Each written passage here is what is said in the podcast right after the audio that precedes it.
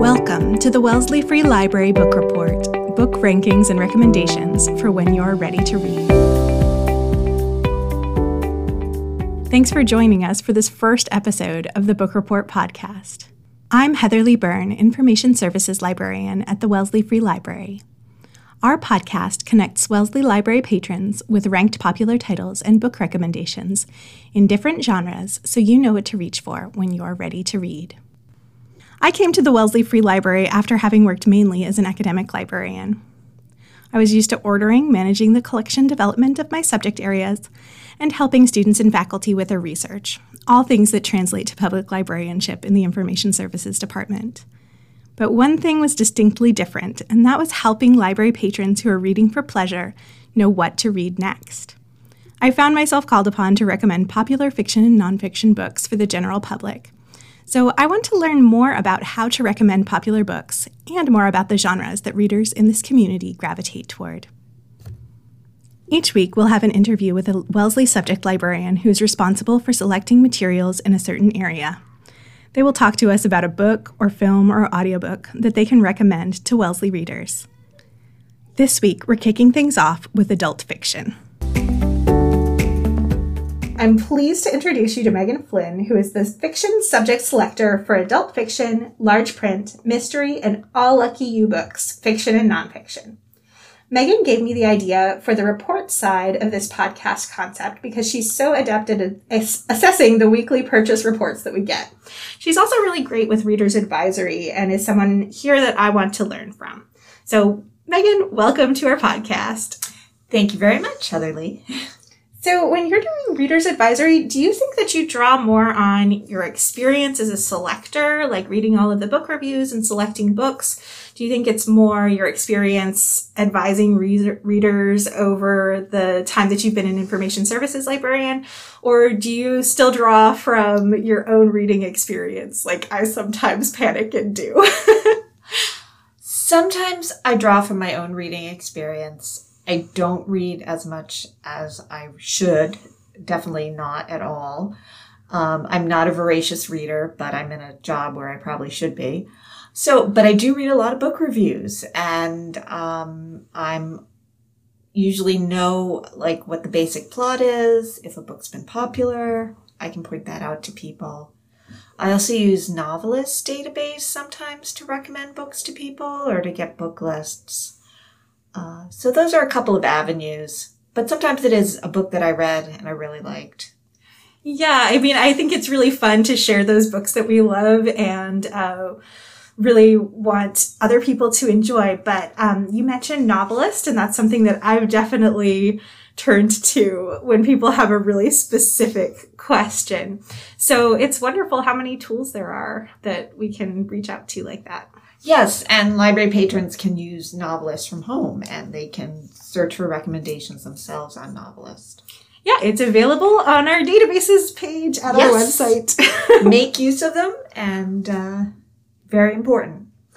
Okay, so I'd like to kind of turn to what we're going to discuss today. You brought a book that you would recommend to Wellesley patrons. Uh, what's the title and author? Um, it is called The Summer Place by Jennifer Weiner. First, can you tell me a little bit about how you found out about this book? How did you first hear about it? Well, Jennifer Weiner's been writing since 2001. Her first book was Good in Bed. And she's kind of a people don't really say this anymore because it's kind of a pejorative term, but like a chick lit writer, mm-hmm. kind of women's relationship fiction, n- not profound literary fiction. This isn't the Brothers Karamazov, but very entertaining stories um, about young women, now a little bit older women, um, relationships with mm-hmm. families, mm-hmm. romance, things like that. Mm-hmm. Yeah, she's been. I don't think I've ever actually read a Jennifer Weiner book. However, I have been surprised by how many folks really love and enjoy. Like, um, I think the author Elin Hilderbrand said that she loves Jennifer Weiner's books and that they are some of the most fun ones that she's ever read. So I feel like that's something that I really want to put on my list. Maybe if I'm going to go sit on a beach, I'll get to this one. So can you tell me um, a little bit about this, like a little brief synopsis of the book? Um, yeah, well, um, I think for the past three summers, uh, Jennifer Weiner's put out a book with the word summer in the title that mm. takes place on Cape Cod. And this is The Summer Place. Previously, there was Big Summer and That Summer. This is about a family reunion on Cape Cod for a wedding. Uh, the person who owns the house where everyone's gathering is the step grandmother of the bride. And it was just a very entertaining book, a lot of plot twists, some surprises, kind of a page turner. Um, hmm. Yeah, no, that sounds really fun. Um, so we talked a little bit about Jennifer Weiner and how she's kind of a big author.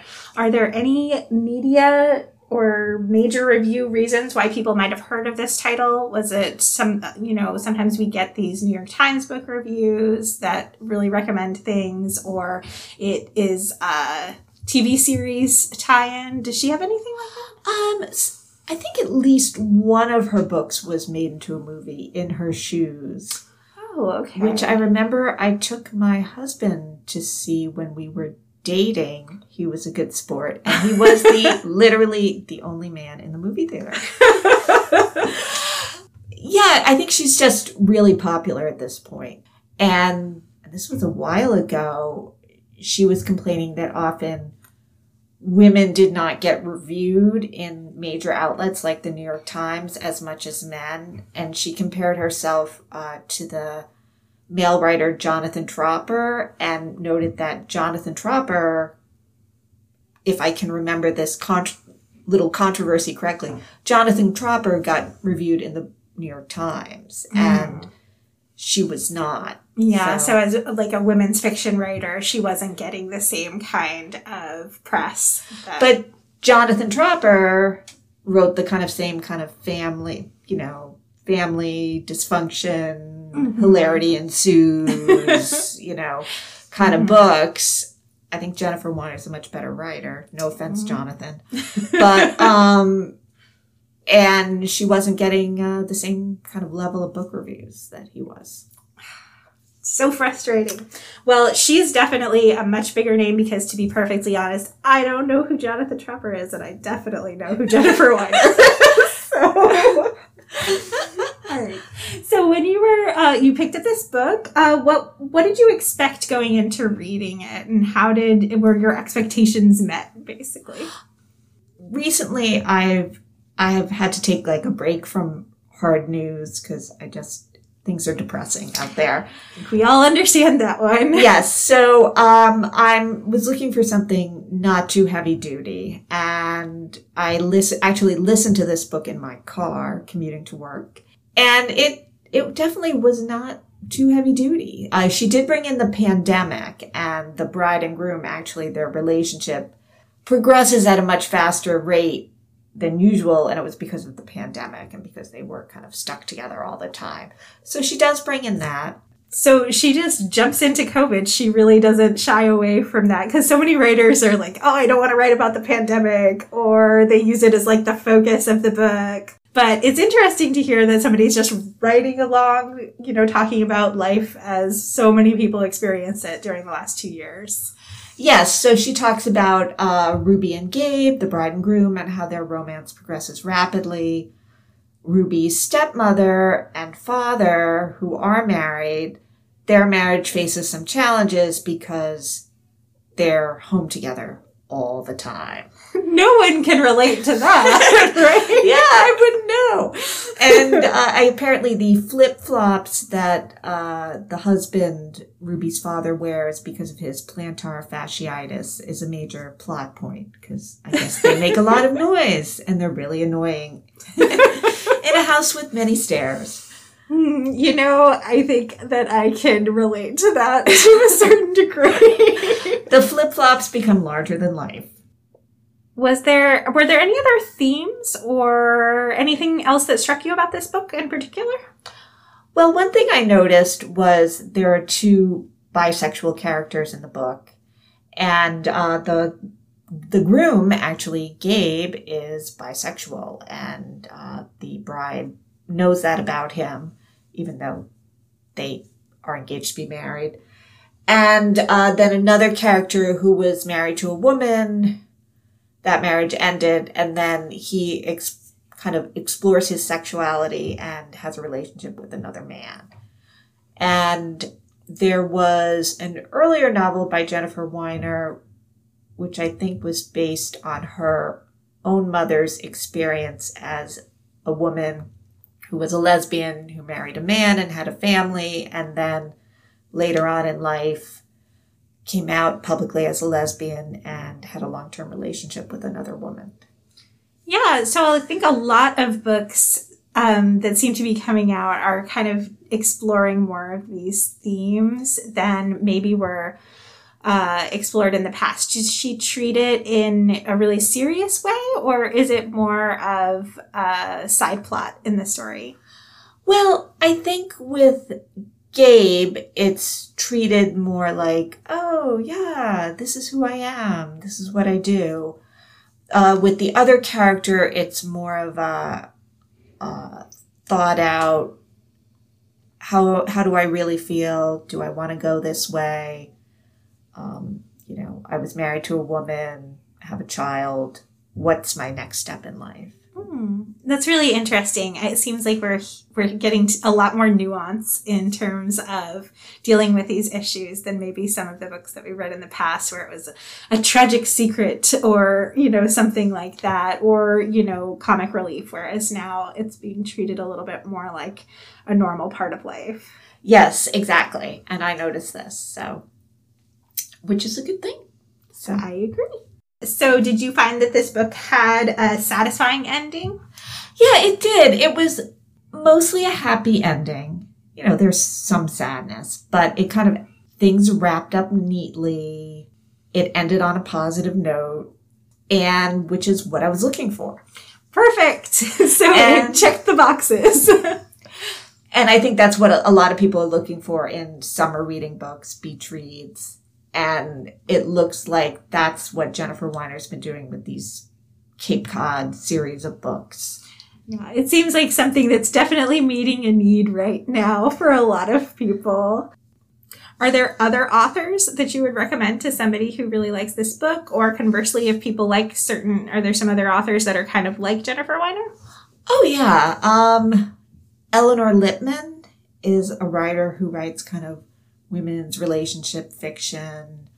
Uh, she's very popular, and there's a lot of humor in her books too. There's, I think, in Jennifer Weiner's earlier books, there was a little bit more humor, and now it's more just the plot. Um, who else can I recommend? Elin Hilderbrand, who mm-hmm. um, has writes, you know, kind of women's fiction, romance, her uh, stories also usually have like I think I read one there was like a murder and you know mm-hmm. uh, a lot of drama. And Elin Hilderbrand also, like Jennifer Weiner's been doing, is publishes her book in May or June, all set for the July and August vacations. Perfect. Yeah, we just had an author talk last night by Meg Mitchell Moore, who is promoting her book Vacationland. And she is friends with Elin Hilderbrand. And she um, was talking about that publishing cycle, kind of, you know, getting in on the summer beach reads, but also that this is a it's a good cycle for exploring family relationships, uh, kind of slice of life, sometimes more suspenseful, sometimes more humorous, but that um, the publishing world has these times of year where certain types of books come out, and this type of fiction is generally that May June release date. Yes, yes, which sometimes with the library and the end of the fiscal year here can be difficult because the Elin Hilderbrand books sometimes they cut they're published after our cutoff buying date. That's tricky. this this year it was it came out early enough. So but um, if it comes out like the last week of June, we can't buy it till the first week of July. So frustrating, but yes. you do a wonderful job keeping the shelves stocked with fiction. So thank you so much for joining us today and for your recommendation. Oh, well, thank you for having me. It's been a pleasure, Heather Lee. let's move on to this week's Wellesley Readers Report.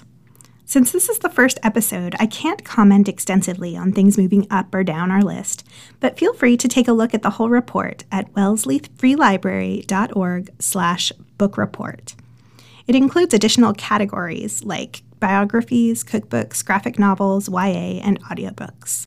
In adult fiction this week, we had The Lincoln Highway by Amor Towles, which was listed as a Book of the Year for 2021 by Oprah Daily, Time, NPR, and more, as well as having maintained a pretty brisk checkout rate this spring here at the Wellesley Library. This take on the Great American Road Trip novel follows four boys who set out from a juvenile reformatory in Nebraska in 1954 as they make their way across the country to San Francisco. Number two in adult fiction is The Seven Husbands of Evelyn Hugo by Taylor Jenkins Reid. This historical fiction novel tells the story of a fictional old Hollywood star, Evelyn Hugo, who gives a tell all interview late in her life. This book was published in 2017, but it enjoyed a fresh bout of popularity in 2021 when it went big on BookTok, TikTok for book lovers. Number three on our list is The Last Thing He Told Me by Laura Dave about a woman who thinks she's found the love of her life until he disappears. This mystery thriller spent 48 weeks on the New York Times bestseller list and is a Reese's Book Club pick. Our next category is adult nonfiction, and number one is Caste The Origins of Our Discontents by Isabel Wilkerson. It's an Oprah's Book Club pick and Los Angeles Times Book Prize winner for 2020. It details an unseen phenomenon, a hidden caste system in America traced throughout our history. Number two in nonfiction is Borges and Me An Encounter by Jay Parini. Fleeing the United States during the Vietnam War, Borges is a side character to Parini's road novel memoir. Another one, do you think that's a summer thing or just that people enjoy these road trip stories all the time? Number three is Limitless. Upgrade your brain, learn anything faster, and unlock your exceptional life with Jim Kwik. I love a good personal development book, and this one is a New York Times and Wall Street Journal number one bestseller. In mystery, at number one, we have Moonflower Murders by Anthony Horowitz. I happen to be reading this one right now. This is the second with this editor sleuth and an apparently deceased fictional author who put all the clues together and wrote them into a novel that we read as part of this one. The first book in the series is Magpie Murders. Anthony Horowitz has written loads of mystery fiction, both as a novelist and as a screenwriter, including creating the popular British TV series Midsomer Murders and Foyle's War. On to number two, with The Madness of Crowds by Louise Penny. This is another Chief Inspector Gamache, the Quebecois detective. This is the 17th novel in this best selling series. Number three is The Dark Heart of Florence by Tasha Alexander, the 15th installment in her Lady Emily series and is set in Florence in 1903. These long series seem to create a pretty substantial audience for new releases. I know I grow to love the characters in certain series, and I'll stick it out even when critics aren't necessarily impressed. Number one in science fiction is Red Rising by Pierce Brown, and even though it's from 2014, it's the first book and eponym of a series that is really popular right now. It's set in the future on Mars and follows lowborn miner Darrow as he infiltrates the ranks of the elite Golds. Second is Ariadne by Jennifer Saint, a retelling of the myth of Theseus and the Minotaur from the perspective of the Princess of Crete. This one sort of in the vein of Madeline Miller's Circe. Third is Dune Messiah by Frank Herbert, second in the Dune series of six novels, maybe for those who don't want to wait for the movies to get that far into the story. In the DVD category, first is Spider Man No Way Home, the one with three versions of Spider Man all at once. Second is Uncharted, also starring Tom Holland, an action adventure treasure hunt. Third is Death on the Nile, the new Kenneth Branagh adaptation of the classic mystery by Agatha Christie. I don't know how I feel about Kenneth Branagh as Poirot, but I haven't seen this production. If you have strong feelings either way or would like to comment about anything else we cover, you can let us know at WFLBookReport Book Report at minlib.net. That's WFLBookReport at M-I-N-L-I-B dot N-E-T. And now, some library news. Hello, this is Assistant Director Kara Rothman. I'm here to share some Wellesley Free Library announcements. Our summer hours have started. The main library is closed on Sundays through September 4th, and the Hills and Fells branches are closed on Saturdays through September 3rd. This summer, read beyond the beaten path with our Summer Reading Challenge. Teens and adults can log books and activities completed throughout the summer to earn raffle tickets for prizes from local Wellesley businesses. The challenge runs through August 20th. Register at wellesleyfreelibrary.beanstack.org. Our live music is back in the library. Join us on Thursday, July 14th and Thursday, July 28th at 7:30 p.m. in the Wakelin Room for Summertime Blues. Cool off this summer with indoor movies in the Wakelin Room featuring 2022 Oscar nominees. Join us for a screening of Licorice Pizza on Monday, July 11th at 6:30 p.m. and Raya and the Last Dragon on Thursday, July 21st at 3 p.m. For the month of July, our exhibit spaces feature photographer Judy Brown's pictures of farm animals in the James E. Mahoney foyer. The Wakelin Room features George Connolly and Paul Cornacchi's Partners in People paintings. Stay current on library news, events, and announcements by signing up for our weekly newsletter at wellesleyfreelibrary.org.